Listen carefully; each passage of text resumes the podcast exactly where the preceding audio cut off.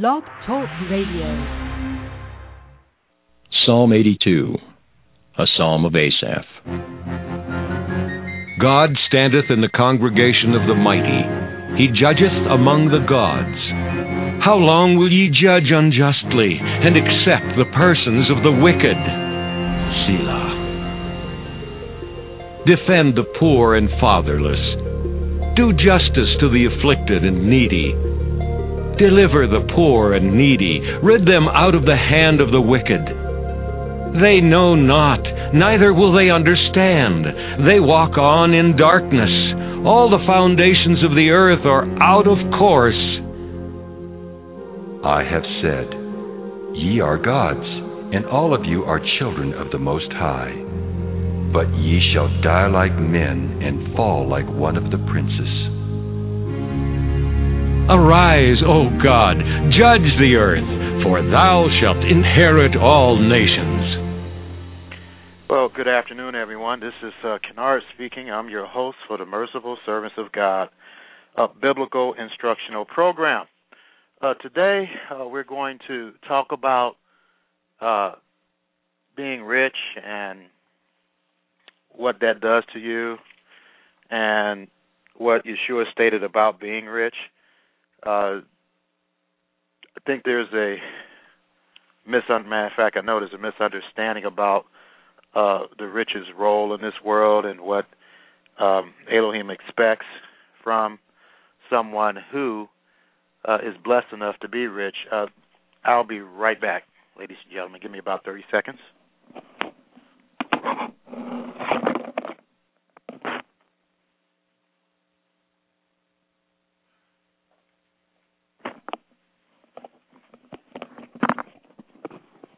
Sorry about that.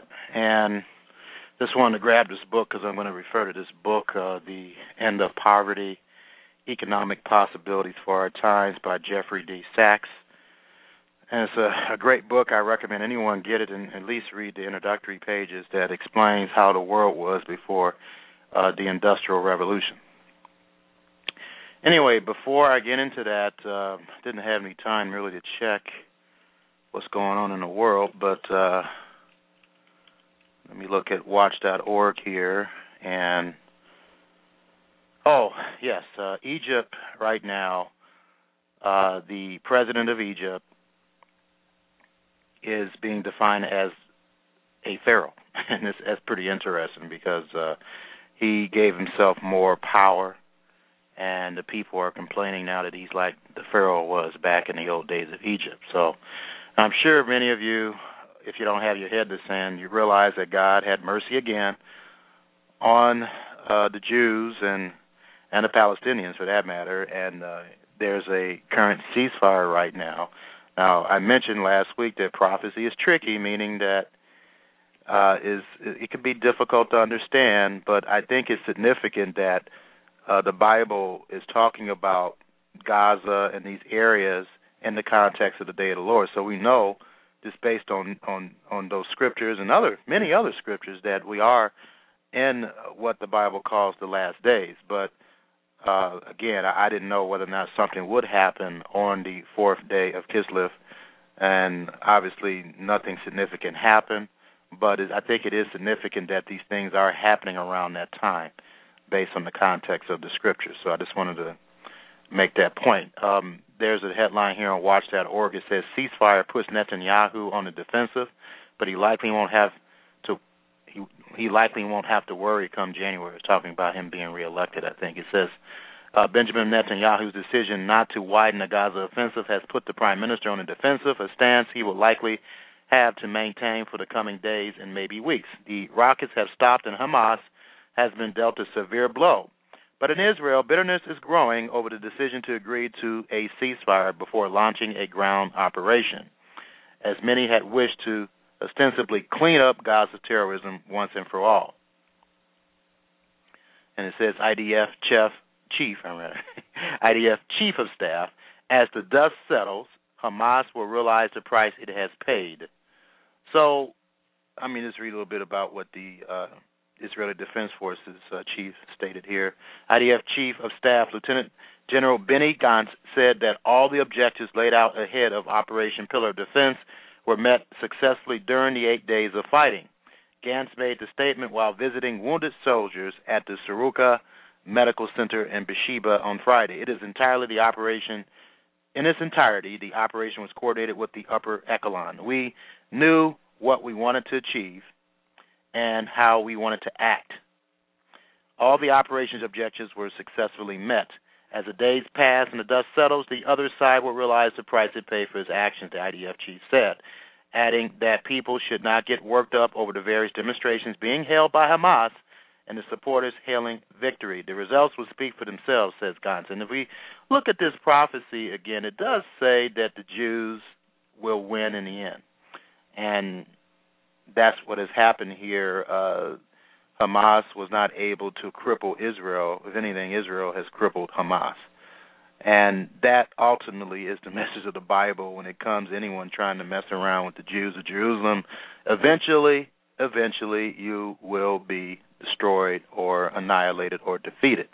And so that that is the message uh, that I think I hope anyway that is uh, very clear to people. And even in this scripture here that I quoted last week, um,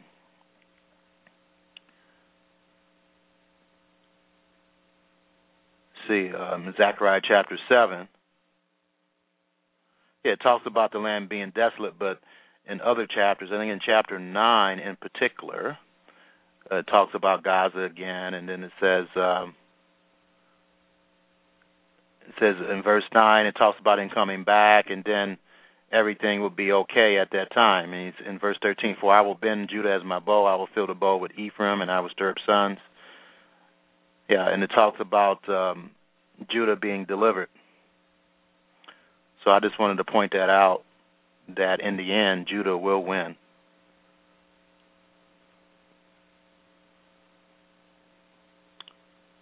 And verse 8 of Zechariah chapter 9, but I will camp around my house because of an army, because of him who passes by and returns, and no oppressor will pass over them any more. For now I have seen with my eyes, and this is in the context of Gaza, Ashkelon, and uh, Ashdod, which, of course, those uh, geographical areas exist today. So Zechariah chapter 9 is a good uh, chapter to read in light of what's been going on uh, recently in the Middle East. So anyway, I just wanted to point that out. Let me look at the uh, website. The and this website may come in handy today as far as uh, the Bible study, uh, the economic collapse. It's a wonderful blog that I recommend anybody read if you want to really understand what's going on. Uh, this blog does not um, favor the Republicans or the Democrats. Uh, they're both corrupt as far as God is concerned, as far as the Bible is concerned. Uh, Republicans, they they have good conservative views about um, abortion and homosexuality, but they really have traditionally failed as far as caring for um, people that are not in a good financial situation. Many times the Republicans' excuse is, well, hey, they're poor because they're lazy. Well, if you study the Bible, sure, that's one reason why someone that's a that's one possible reason why someone is in poverty. But the majority of scriptures indicate that people are poor uh, because of people's or rich folks' oppression of the poor, and, and the Bible really talks about that. And when you understand what Yeshua stated about rich rich people, he stated that it's very difficult for them to enter the kingdom of God. And in that context, uh, he stated why. It's because they don't want to give up their many possessions.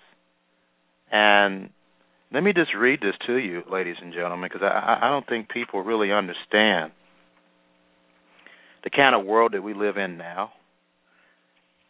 Uh, is very different than the way it was um, early in the 1800s. Um, page the end of poverty, which I, you know, the Bible says first of all, if you want to qualify to be a righteous person, that you must be concerned about the poor. If you're not concerned about the poor, if you're not thinking about the poor, how in the world can you be righteous? And you're going to find that out in the scriptures today.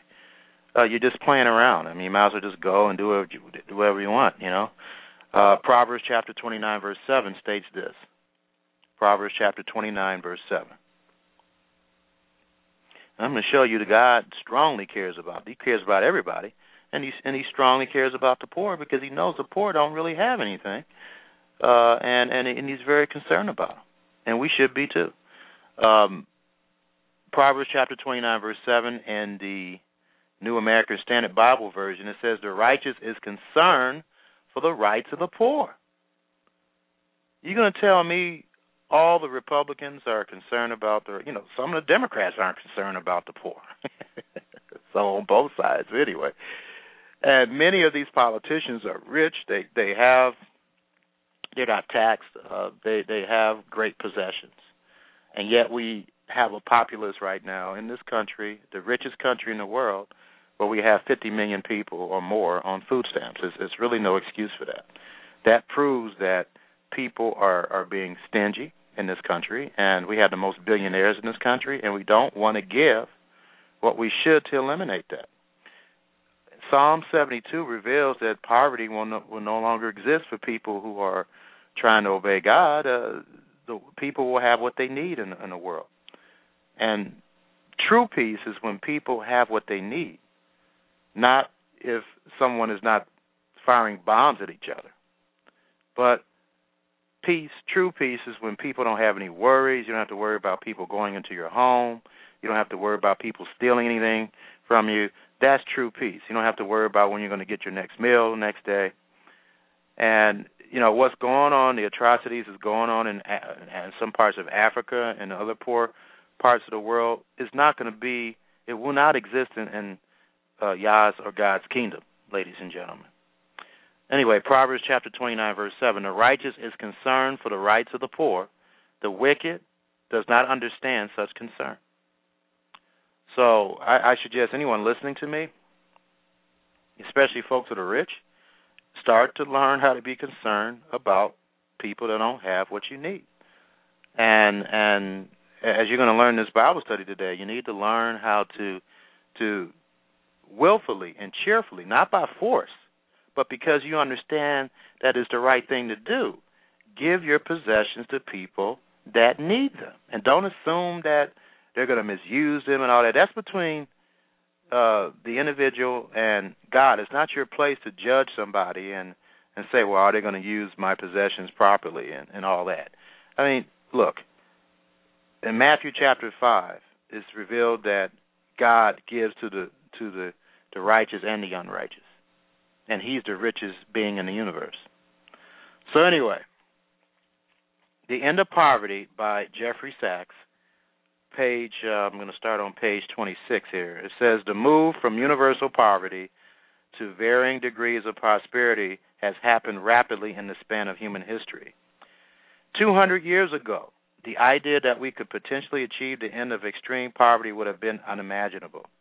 Just about everybody was poor now, you know, when I first read this, I, I didn't believe this, but it's true. Uh, just about everybody was poor 200 years ago, with the exception of a very small minority of rulers and large landowners. Life was as difficult in much of Europe as it was in India or China. Our great great grandparents were, with very few exceptions, most likely poor and living on a farm. One leading economic historian, Angus Maddison, puts the average income per person in Western Europe in 1820 at around 90% of the average income of Africa today. Life expectancy in Western Europe and Japan as of 1800 was about 40 years. So it says a few centuries ago, vast divides in wealth and poverty around the world did not exist. China, India, Europe, and Japan all had similar income levels at the time of European discoveries of the sea routes to Asia, Africa, and the Americas. Marco Polo marveled at the sumptuous wonders of China, not at its poverty. Cortez and his uh, conquistadors expressed astonishment at the riches of Tec- Tenochtitlan, the capital of the Aztecs the early Portuguese explorers were impressed with the well ordered towns of West Africa. And in the subheading here, the novelty of modern economic growth. If we are to understand why a vast gap between the rich and the poor exists today, let me underscore this. If we are to understand why a vast gap between the rich and the poor exists today, we must return to the very recent period of human history when this divide emerged. The past two centuries, since around 1800, constitute a unique era in economic history, appeared the great economic historian Simon Kuntz, Kunitz famously termed the period of modern economic growth. Before then, indeed, for thousands of years, there had been virtually no sustained economic growth in the world, and only gradually or only gradual increases in human population. The world population had risen gradually from around 230 million people at the start of the first millennium in AD 1 to perhaps 270 million by AD 1000 and 900 million people by AD 1800. Real living standards were even slower to change. According to Maddison, there was no discernible rise in living standards on a global scale during the first millennium and perhaps a 50% increase in per capita, meaning per individual income, in the 1800 year period between AD 1000 to AD 1800. In the period of modern economic growth, however, both population and per capita income came unstuck, soaring at rates never before seen or even imagined. Okay, so he states right here, uh, as shown on Figure One. You can't see the figure, but uh, I'll describe what I'm seeing here. When you get around the 1800, all of a sudden the curve just spikes way up around the, the year 1800. But anyway, as shown on Figure One, the global population rose more than sixfold in just two centuries, reaching an astounding 6.1 billion people at the start of the third millennium, with plenty of momentum for rapid population growth still ahead. It says the world's average per capita income rose even faster, shown in Figure 2, increasing by around nine times between 1820 and the year 2000. In today's rich countries, the economic growth was even more astounding. The U.S. per capita income increased almost 25 fold during this period, and Western Europe's increased 15 fold. Total worldwide food production more than kept up with the booming world population, though large numbers of chronically hungry people remain until today. Vastly improved farm yields were achieved on the basis of technological advances. If we combine the increases in world population and world output per person, we find that the total economic activity in the world, the gross world product or GWP, rose an astonishing 49 times during the past 180 years. The gulf between today's rich and poor countries is therefore a new phenomenon, a yawning gap that opened during the period of modern economic growth.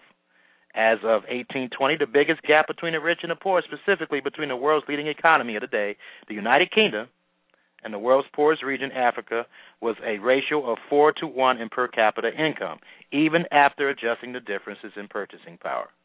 By 1998, the gap between the richest economy, the United States, and the poorest region, Africa, had widened to 20 to 1 since all parts of the world had a roughly comparable starting point in 1820, all very poor by current standards, today's vast inequalities, let me underscore that, today's vast inequalities reflect the fact that some parts of the world achieved modern economic growth while others did not. Today's vast income inequalities illuminate two centuries of highly uneven patterns of economic growth. Okay, so to highlight this, the three main points all regions were poor in 1820, all regions experienced economic progress. Today's rich regions experience by far the greatest economic progress. Okay, and he explains later on, I'm not going to read this whole book, but uh, to you, of course, but he explains that the, the, what triggered this was the Industrial Revolution. And he states here, uh, as far as Britain is concerned, he says Britain's advantages on page 35 in summary were marked by a combination of social, political, and geographical factors. British society is relatively free, politically stable. Scientific thinking was dynamic. Geography enabled Britain to be benefit from trade, productive agriculture, and energy resources and vast stocks of coal. Other parts of the world were not as fortunate to have this confluence of favorable factors. Their entry into the modern economic growth would be delayed. In the most disadvantaged environments, modern economic growth has been delayed until today. Okay, and right here he states here on page 35. This is important. That's why I'm reading this to you. Most people don't understand. I mean, you're just born into this world, and you don't understand that this world was not always the way it is right now. People weren't going to offices. People weren't going to grocery stores. People weren't uh, didn't have PCs or, or televisions and, and so forth. People lived on a farm. They're uh, agrarian. But anyway, page 35 of this book, this great book that I recommend anyone get says on the subheading here, the Great Transformation. A combination of new industrial technologies, coal power, and market forces created the Industrial Revolution. Now, this began in Britain. The Industrial Revolution. The Industrial Revolution, in turn, led to the most revolutionary economic events in human history. Since the start of agriculture 10,000 years earlier, suddenly econo- economies rather could grow beyond long accustomed bounds without hitting the biological constraints of food and timber production. Industrial production grew rapidly, and the power of economic growth spilled out from Great Britain to all parts of the world, which only confirms that we're a part of Israel, folks. I've been saying this uh, all the time on this program. I've been preaching that the Bible reveals that Great Britain, the United States, Canada, and the countries in northwestern Europe are all a part of the so called ten lost tribes of Israel and for proof of that, you need to go to this website, www.b as in boy, R-I-A-T-M dot org. That's um, www.b as in boy, R-I-T-A-M dot org. Look at Yair Davidiy's website and be enlightened. Be enlightened. Anyway, industrial production grew rapidly and the power of economic growth spilled out from Great Britain to all parts of the world. Societies the world over were fundamentally changed, often tumultuously. The Industrial Revolution and the modern economic growth that followed has changed the way people live in every fundamental sense. Let me underscore this again, folks, so you'll understand this. The Industrial Revolution and the modern economic growth that followed has changed the way people live in every fundamental sense. Where and how they live, what kind of work or economic activity they perform, and how they form families in Britain first. And then elsewhere, industrialization meant a shift of people from overwhelmingly agrarian, in other words, farm activities, to industrial activities, giving rise to urbanization, social, mo- mobili- social mobility, or mobility rather, getting a tongue twister there, new gender and family roles, a demographic transition, and specialization in labor. Modern economic growth is accompanied first and foremost by urbanization, that is, by a rising share of a nation's population living in urban areas. This did not exist prior to the Industrial Revolution. Many people that are born, or baby boomers, have no clue about what happened. They have no clue whatsoever unless they study these things. There are two basic reasons why economic growth and urbanization go hand in hand. The first is rising agri- agricultural productivity. As food production per farmer rises, an economy needs fewer and fewer farmers to feed the overall population. As food production per farmer rises, food prices fall, inducing farmers and especially their children to seek employment in non farm activities. That's the reason why we don't have as many farmers today, because of industrialization. The second is the advantage of high density urban life for most non farm economic activities, especially the face to face demands of commerce and other parts of the service sector. Sparsely populated rural areas make good economic sense when each household needs a lot of land for farm production, but they make little sense when people are engaged mainly in manufacturing, finance, commerce, and the like. Once the labor force is no longer engaged mainly in food production, it is natural that the bulk of the population will relocate to cities drawn by higher wages that in turn reflect the higher productivity of work in densely settled urban areas. And then modern economic growth has also produced a revolution in social mobility. I can say that word properly now. I guess because uh, I feel a little better about uh, speaking because my voice isn't feel as dry. Anyway, establish social rankings such as the fixed hierarchical divisions between peasants and gentry or within the Indian caste structure, or in the social orders of nobility, priests, merchants, and farmers that characterize many traditional Asian societies, all unravel under the forces of market based modern economic growth. Fixed social orders depend on a static and largely agrarian economic setting where little changes in living standards or technologies from one generation to the next. They cannot withstand the sudden and dramatic bursts of technological change that occurred during modern economic growth, in which occupations and social roles shift dramatically from one generation to the next rather than being inherited by sons from fathers and daughters from mothers. And that's the way biblically it's supposed to be. I'm not going to read the rest of this book. I wouldn't be able to complete the program, but I, I really implore you get this book and, and read the introductory chapters. Uh, the it talks about a global family portrait and then uh, the spread of economic prosperity. Those two chapters in particular, I've read those two chapters, and it's really an eye opener It helps you to understand the kind of society that we live in today and why there is a gap between the rich and the poor, ladies and gentlemen. Most people don't understand that. They don't understand that, but uh, you you must understand that really, uh, so that you can understand that we must do all we can to help our fellow neighbor. Um, I'm looking at the economic um, collapse website here. It says our Black Friday riots a preview of the civil unrest that is coming when society breaks down. And this is interesting. I'll just read a little bit of, of this here. It says if Americans will trample one another just to save a few dollars on a television, what will they do when society breaks down and the survival of their families is at stake? Once in a while, an event comes along that gives us a peek into what life could be like when the thin veneer of civilization that we all take for granted is stripped away. For example, when Hurricane Sandy hit New York and New Jersey, there was rampant looting, and within days, people are digging around in supermarket dumpsters looking for food. Sadly, Black Friday also gives us a look at how crazy American people can be when given the opportunity. This year was no exception. Once again, we saw large crowds of frenzied shoppers push, shove, scratch, claw, bite, and trample one another just to save a few bucks on cheap foreign made goods. And this this is ridiculous, but this is where our society is just we're just not thinking straight. That is totally not thinking straight, folks. And of course, most retailers seem to be encouraging this type of behavior. Most of them actually want people frothing at the mouth and willing to fight one another to buy their goods. But is this the kind of me first mentality really something that we want to foster as a society? If people are willing to riot to save money on a cell phone, what would they be willing to do to feed their families? Are the Black Friday riots a very small preview of the civil unrest that is coming when society eventually breaks down? Well, the Bible does prophesy that's going to occur, ladies and gentlemen. You know, and then right here, here's another headline. I just got to talking about agrarian societies, uh, societies based on agriculture. They are going to make it nearly impossible to pass on a farm or business to your children.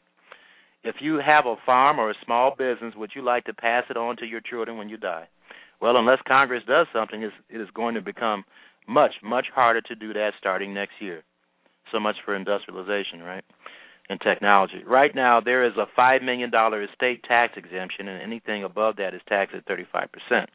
But on January 1st, the exemption will go down to $1 million, and the tax rate will go up to 55%. So, anyway, uh, I'm not going to read that, but yeah, I think you get the drift there. So, you know, th- th- this economy right now is really, really bad. All right, and it's just uh, right here. Here's another one right here. Will the wealthy race to dump stocks and other financial assets before the fiscal cliff kicks in? The election results made it abundantly clear that taxes are going to be going up, and right now, a lot of wealthy people all over America are trying to figure out how to best position themselves for the hit that is coming. They there are a whole host of tax cuts that are set to expire on December 31st, and many analysts are now speculating that we could see a race to dump stocks and other financial assets before 2013 in order to get better tax treatment on those sales. Of course, it is still possible that Congress may reach a bargain which would avoid these tax increases. But with each passing day, that appears to be increasingly unlikely, especially regarding tax increases on the wealthy. Whatever you may believe about this politically, the truth is that we should all be able to agree that these looming tax increases provide an incentive for wealthy people to sell off financial assets now rather than later. After all, there are very few people out there that would actually prefer to pay higher taxes on purpose.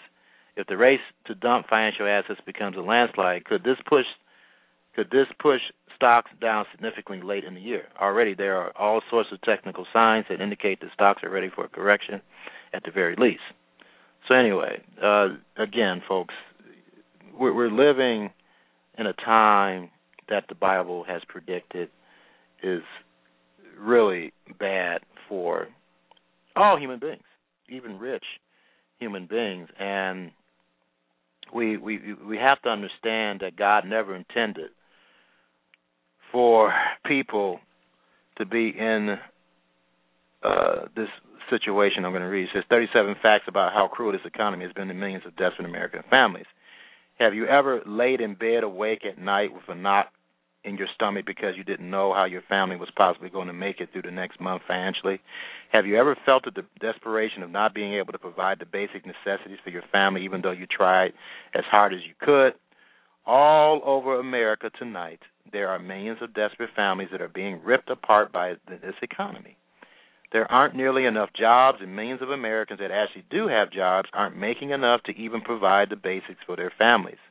When you have tried everything that you can think of and nothing works, and I can relate to that statement, when you have tried everything that you can think of and nothing works, it can be absolutely soul crushing. Today, one of my regular readers explained that he was not going to be online for a while because his power had been turned off.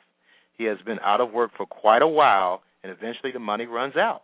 Have you ever been there? Yes, I have. And I'm sure some of you have too. If you have ever experienced that moment, you know that it stays with you for the rest of your life. If you are a single, that is bad enough. But when you have to look into the eyes of your children and explain to them why there won't be any dinner tonight or why they have to move into a homeless shelter, I've never been there yet, but I have gone to food banks and uh, got government assistance. Uh, when no one when no one else cared about helping me. That's what I did. Uh, it can feel like someone has driven a stake into your heart. In this article, you will find a lot of very shocking economic statistics.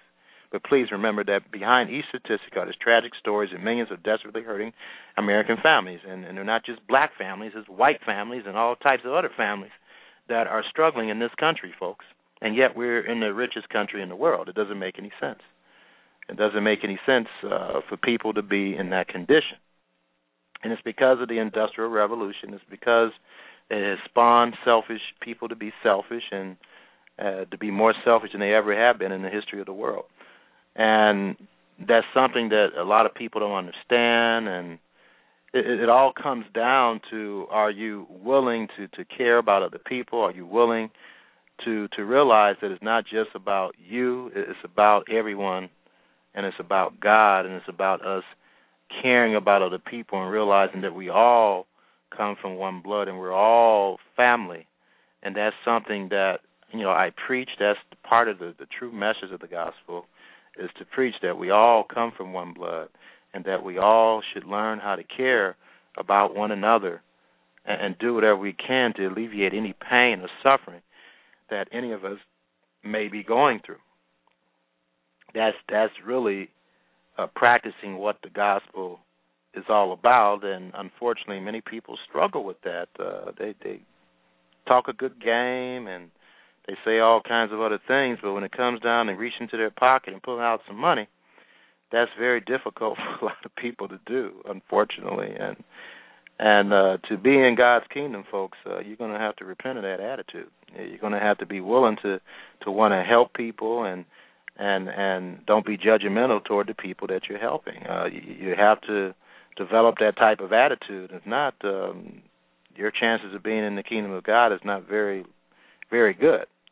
And, you, you have to learn that um, our purpose in life is is to to help people. And this one website that I recommend that you go to is called uh, globalissues.org. Uh, one of the best websites out perhaps the best website out that explains to you the poverty issues of the world. Very highly ranked website as well, Global Issues. And this guy just he just compiled this website because he's concerned about the poor. And uh, this is by Anup Shah, uh, Poverty Facts and Stats. So when you go to this website, it says almost half the world, over three billion people, live on less than two dollars and fifty cent a day. I mean that that's sad. I mean that that's really sad. At least eighty percent of humanity lives on less than ten dollars a day More than 80% of the world's population lives in countries where income differentials are widening. Uh, we, we this is sad. I mean, we, we we we have a world where we have enough resources to feed every man and woman, child on this earth, and yet you have people starving. You have people that um, it, it's just sad. It's just sad. Uh, you have a billion children in poverty. Uh, it, it's just sad. It's just really sad, and it's going to change when Yeshua comes back, ladies and gentlemen. When our mighty Lord and Savior comes back, this type of situation will no longer exist. Um, this is one of the major reasons why it's coming back. Let me quote this scripture to you here. Um, have 24 minutes left, and I'm going to go ahead and uh, quote some key scriptures to you about this topic. Um, first of all, let's start with Malachi, Malachi chapter 3, uh, beginning, I'm going to read this in the New American Standard Bible Version. Uh, says, Malachi 3, verse 1 Behold, I am going to send my messenger, and he will clear the way before me. And the Lord whom you seek will suddenly come to his temple. And the messenger of the covenant in whom you delight, behold, he is coming, says the Lord of hosts. Verse 2. But who can endure the day of his coming? And who can stand when he appears? This is talking about his second coming. For he is like a refiner's fire and a fuller's soap. This, I'm, I'm aware that this is a prophecy of duality, cyclical. Verse 3 He will sit as a smelter and purifier of silver. He will purify the sons of Levi and refine them like gold and silver, so that they may present to the Lord offerings in righteousness. Verse 4. Then the offering of Judah, or the Jews in Jerusalem, will be pleasing to the Lord as in the days of old, as in the former years, meaning that the temple uh, sacrifices will be reinstituted. Verse 5. Now, this is the, the scripture I want you to pay attention to. Please pay attention. Verse 5. Then I will draw near to you for judgment, and I will be a swift witness against the sorcerers, and against the adulterers, and against those who swear falsely, and against those who oppress the wage earner in his wages. Um, you had a demonstration the other day, uh, Thursday, with people from Walmart, and I, I know Walmart do oppress their employees. They don't pay them nothing, and here they, here they go, uh, uh, rightfully uh, complaining that they're not being paid enough. And this is what this scripture is talking about. And against those who oppress the wage earner in his wages, the widow and the orphan, and those who turn aside the alien or the stranger and do not fear me, says the Lord of hosts. Okay, and and he hasn't changed in verse six. Lord, I do not I don't change. He still expects us to take care of those who are afflicted. Matter of fact, if you want to know what pure religion is, let's turn to James it's not preaching, t- uh, talking a good game. It's doing a good game. James one verse twenty seven. Uh, it says pure and undefiled religion or worship. That word is translated in the Greek worship. And the sight of our God and Father is this: to visit orphans and widows in their distress. Well, the poor, people who, and that's a symbol of the poor, uh, orphans and widows. They tend to be poor, and to keep oneself unstained by the world. And if you're not caring about other people, you're not practicing pure religion. You're not practicing pure religion at all. You're just uh, pretending. That's all you're doing. Um, and then there's a prophecy in the Bible in, in Proverbs chapter 30 that prophesied basically, basically, basically of the Industrial Revolution and the fact that we're in, a, in the state that we're in today. Uh, it says right here, it talks about a generation uh, let me read this in the King James Version. It's a better translation here. It says in, in verse 14, Proverbs 30, verse 14, there is a generation whose teeth are as swords, and their jaw teeth as knives to devour the poor from off the earth, and the needy from among men. And that's where we're at right now. This is what industrialization and technology. Not to say those things are wrong. It's just that are bad. It's just that it's been made to be bad because we have these big gaps between the rich and the poor that is not biblically, you know, even in the scriptures here is, our desire should not to be rich. In Proverbs chapter eight verse yeah, Proverbs chapter thirty verse eight, remove far from me vanity and lies, give me neither poverty nor riches. Feed me with food convenient for me. Verse nine, that I be full, that not I be full and deny thee, and say, Who is the Lord? Or at least I be poor and steal and take the name of my God in vain. You know, so our desire really is not to be filthy rich and, and have everything and, and and then compare ourselves with someone else that doesn't have nothing. That's not that should not be our desire is to is to be in that type of situation. But that's what they tell you. I mean, when you look at uh, shows like um, X Factor, American Idol, you you have these people. They they're the only, the only reason why it is there. They want to make a lot of money. And what does the Bible say about that attitude, folks? Let's let's turn to First Timothy chapter six. I know this is not a favorite topic for most people, but I really don't care. I mean, I'm supposed to preach His word, and uh, I'm going to preach things that that uh, may be hard for you to accept, but these are in the scriptures. So you need to um, understand that. And it says right here uh, in First Timothy chapter six, verse six, in the King James version, but godliness with contentment is great gain. That's how you gain things by learning how to be patient. Verse 7 For we brought nothing into this world, it is certain we can carry nothing out. And verse 8 And having food and raiment, or food and clothes and shelter, let us be there with content. Verse 9 But they that will be rich fall into temptation and a snare, and into many foolish and hurtful lusts which drown men in destruction and perdition. I remember uh, a singer that I really like. Uh, I still do to a certain extent, Mariah Carey. I mean, when she first, I tell my wife this, when she first came out, her first video was so innocent, and then gradually, gradually, as you get more into this, the world of rich and famous, uh, you start to get perverted, and and now she's showing her body like she never has before. That's what happens. Uh, same thing with Janet Jackson. Same thing with all these other entertainers. Um, the males too they get overly sexual a lot of them prince and and michael jackson and so forth you know uh it, it's it, when you get into this world of richness it, it, it's a temptation and a snare and you get really into many foolish and harmful lusts and it drowns men in destruction and perdition and i'm sure that you don't want to be in destruction and perdition and it says right here in verse 10 of 1 Timothy chapter 6, For the love of money is the root of all evil, or is a root of all evil. That's the proper translation. Which while which while some coveted after, they have erred from the faith and pierced themselves through with many sorrows. And the Bible states here in, in verse 11 of 1 Timothy chapter 6, But thou, O man of God, O woman of God, flee these things and follow after righteousness, godliness, faith, love, patience, meekness. Fight the good fight of faith lay hold on eternal life, whereunto thou art also called, and has professed a good profession before many witnesses. So this is important that don't pursue riches, pursue the word of God. Build treasure in heaven. That's what you need to be pursuing, not not making a lot of money. Making a lot of money is not a guarantee that you're going to enter the kingdom of God, ladies and gentlemen. Believe me, I know. I've made a decent amount of money before, and all it's done is get me away from God, and and God has had to knock me to my senses basically uh, to remind me, hey, do my work first. So I know from experience that that what He says here uh, is, is correct here, and He He gives a commandment to rich people. And any rich person is listening to me, I hope you take this to heart. I'm I'm doing this out of love for you somebody needs to be preaching a message to rich people, and so I'm going to volunteer to do it.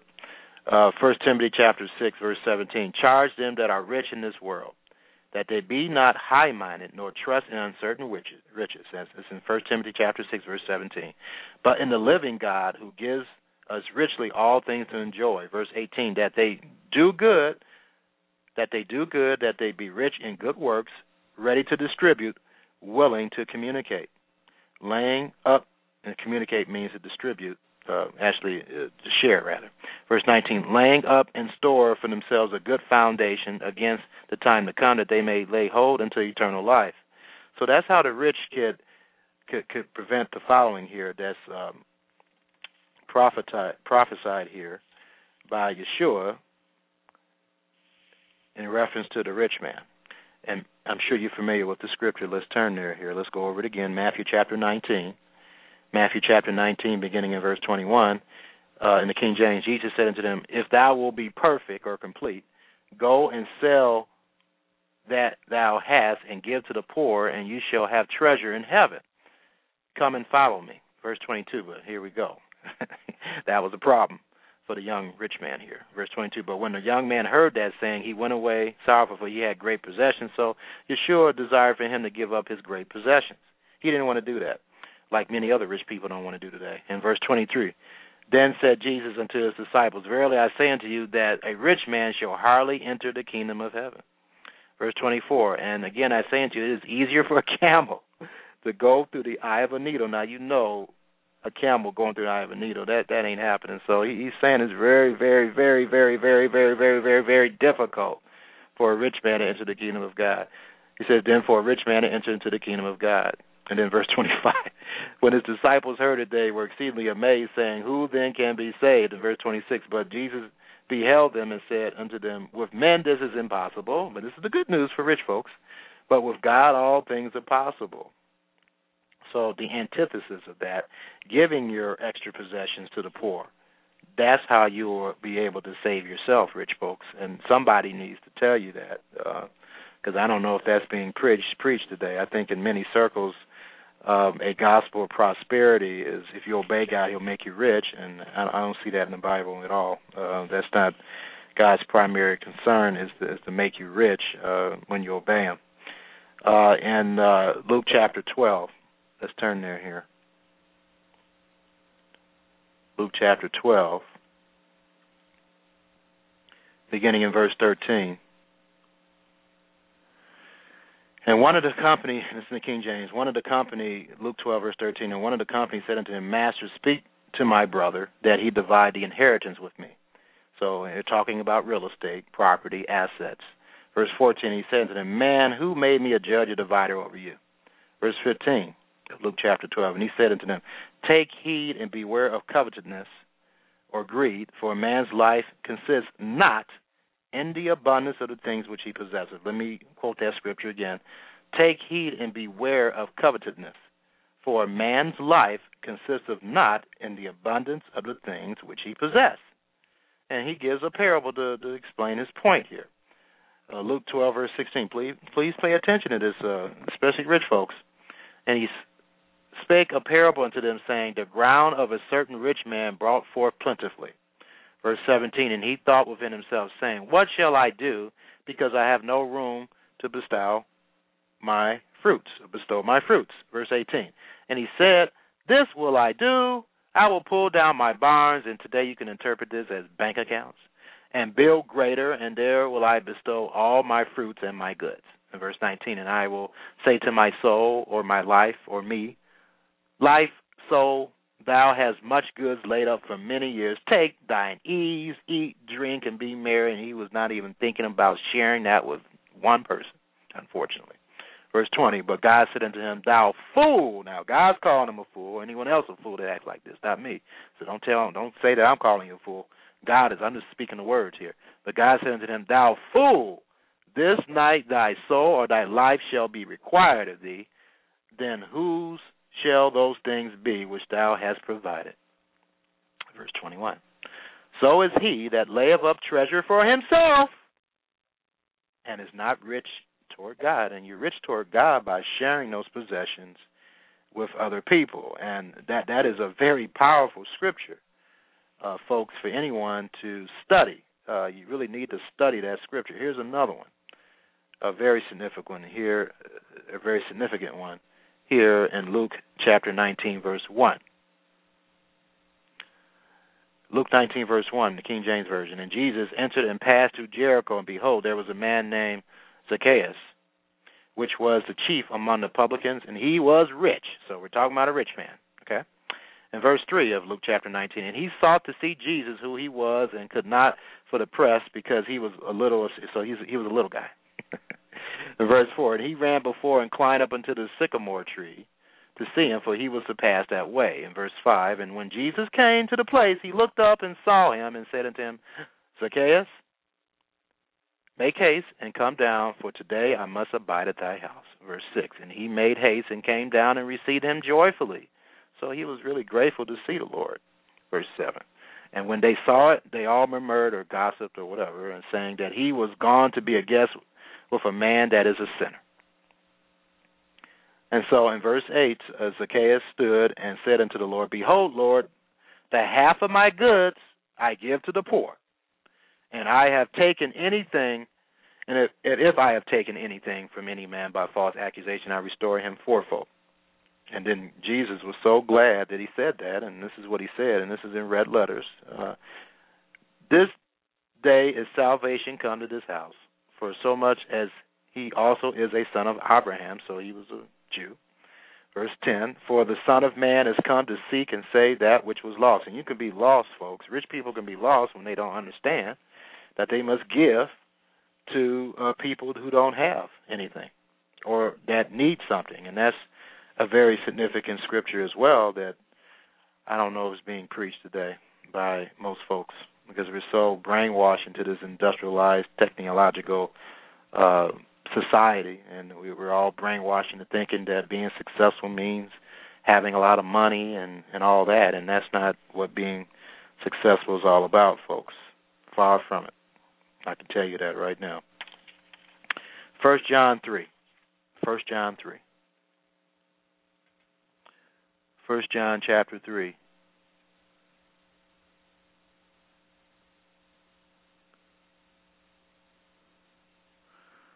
And it states right here in the context of Cain. Remember what happened with Cain. I don't think I have to go there in Genesis chapter 4.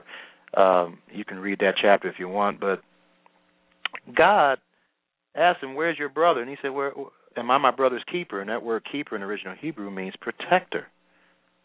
He wasn't concerned about his brother. And so John, who was very close to Yeshua here, has a midrash or he's uh, properly interpreting that passage in Genesis chapter 4 to help us to understand the significance of Cain's attitude. And he states right here in, in 1 John 3, verse 13. Well, actually, let me go a little bit here, but this is very significant. Uh, 1 John 3, verse 11. For this is the message that you heard from the beginning, that we should love one another. Verse 12. Then he goes back to Cain, because Cain didn't love his brother. Not as Cain who was of that wicked one, the devil, and slew his brother. And wherewith slew he him? Because his own works were evil and his brother's righteous. In verse 13 of 1 John 3, verse 13, marvel not, my brethren, if the world hate you. Yeah, the world's going to hate what I'm talking about because it gets to the heart and core of what God wants us to do. He wants us to care about people. In verse 14, 1 John 3, verse 14, we know that we have passed from death into life because we love the brethren. Now, this is also interpreted as loving humanity because if you don't love humanity, God is not going to allow you to live, folks. He that loveth not his brother or his fellow human being abides in death. In verse 15 of 1 John 3, whoever hateth his brother is a murderer. And you know that no murderer has eternal life abiding in him. And hating your brother is in the context of not caring about him, not wanting to be his protector. As Cain did not want to be his brother's protector and provider of things that he needs. Verse 16 Hereby perceive we the love of God, because he laid down his life for us. And he get, using the example of Yeshua, not only did he lay his, down, his, life uh, down for his Jewish brothers, but for the entire world. So this applies also when you see the word brother is applying to, to the, your fellow human being as well uh, 1 John 3, verse 16. Hereby perceive we love the love of God because he laid down his life for us, and we ought to lay down our lives for the brethren, or humanity. Verse 17. But whosoever hath this world's goods, and sees his brother have need, and shut up his bowels of compassion from him, how dwells the love of God in him? It's impossible to love God, and yet you, you hate your neighbor, or you hate your fellow human being or brother. First John three verse eighteen by not caring about him. And and if you have this world's possessions, if you have things to help him, you don't want to help him. You're playing you're playing around. You're not really a believer. You're just a pretender. First John three verse eighteen. My little children, let us not love in word, neither in tongue, but in deed and in truth. And so, you know, this is a, again a very powerful scripture, folks. And another one popped in my mind, Matthew chapter five. And these scriptures are there, and yet I don't hear this being preached too often. In Matthew 5, verse 42, and this is in red letters, uh, part of the Sermon on the Mount.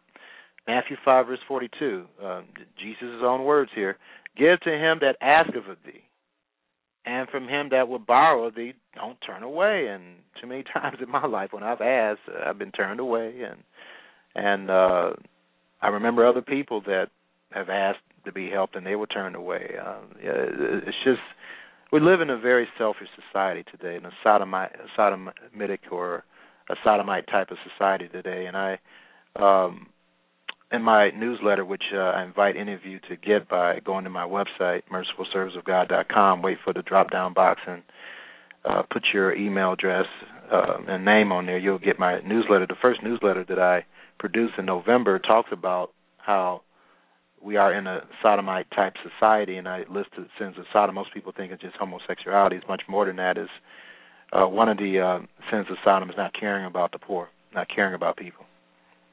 Anyway, uh, Matthew 5, verse 43 You have heard that it has been said, Thou shalt love thy neighbor and hate thy enemy.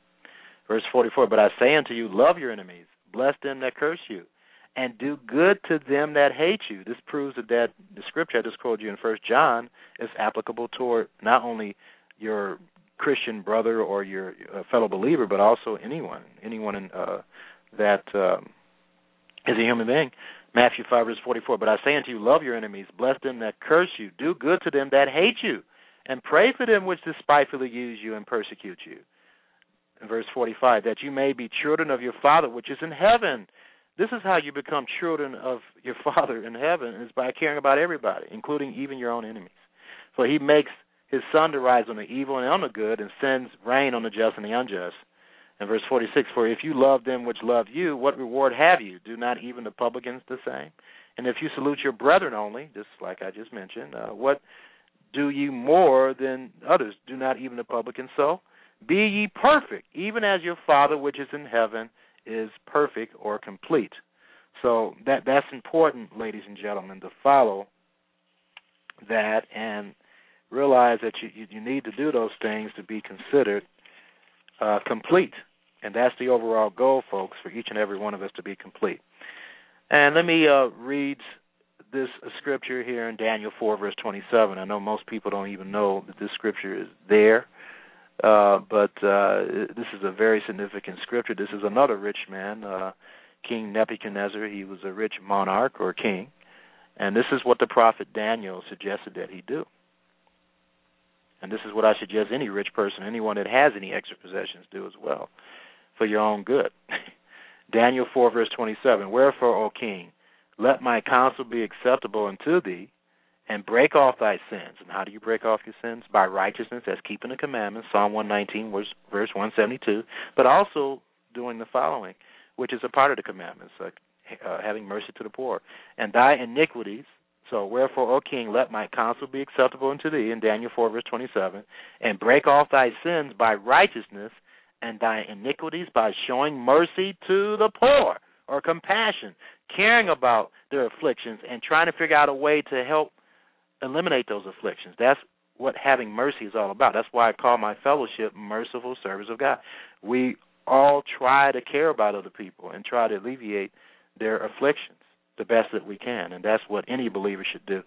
If it may be the lengthening of thy tranquility. Okay, so it says, Wherefore, O king, let my counsel be acceptable unto thee, and break off thy sins by righteousness, and thy iniquities by showing mercy to the poor.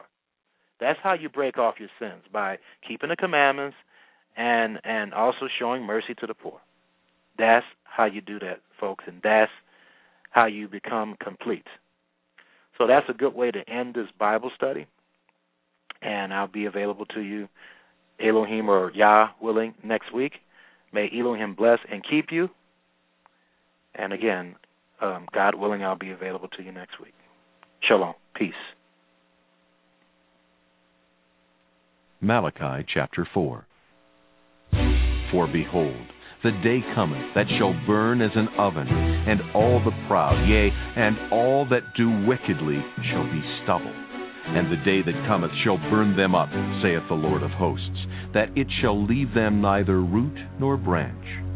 But unto you that fear my name shall the Sun of Righteousness arise with healing in his wings, and ye shall go forth and grow up as calves of the stall. and ye shall tread down the wicked, for they shall be ashes under the soles of your feet in the day that I shall do this, saith the Lord of hosts. Remember ye the law of Moses my servant, which I commanded unto him in Horeb for all Israel, with the statutes and judgments. Behold, I will send you Elijah the prophet before the coming of the great and dreadful day of the Lord. And he shall turn the heart of the fathers to the children, and the heart of the children to their fathers, lest I come and smite the earth with a curse.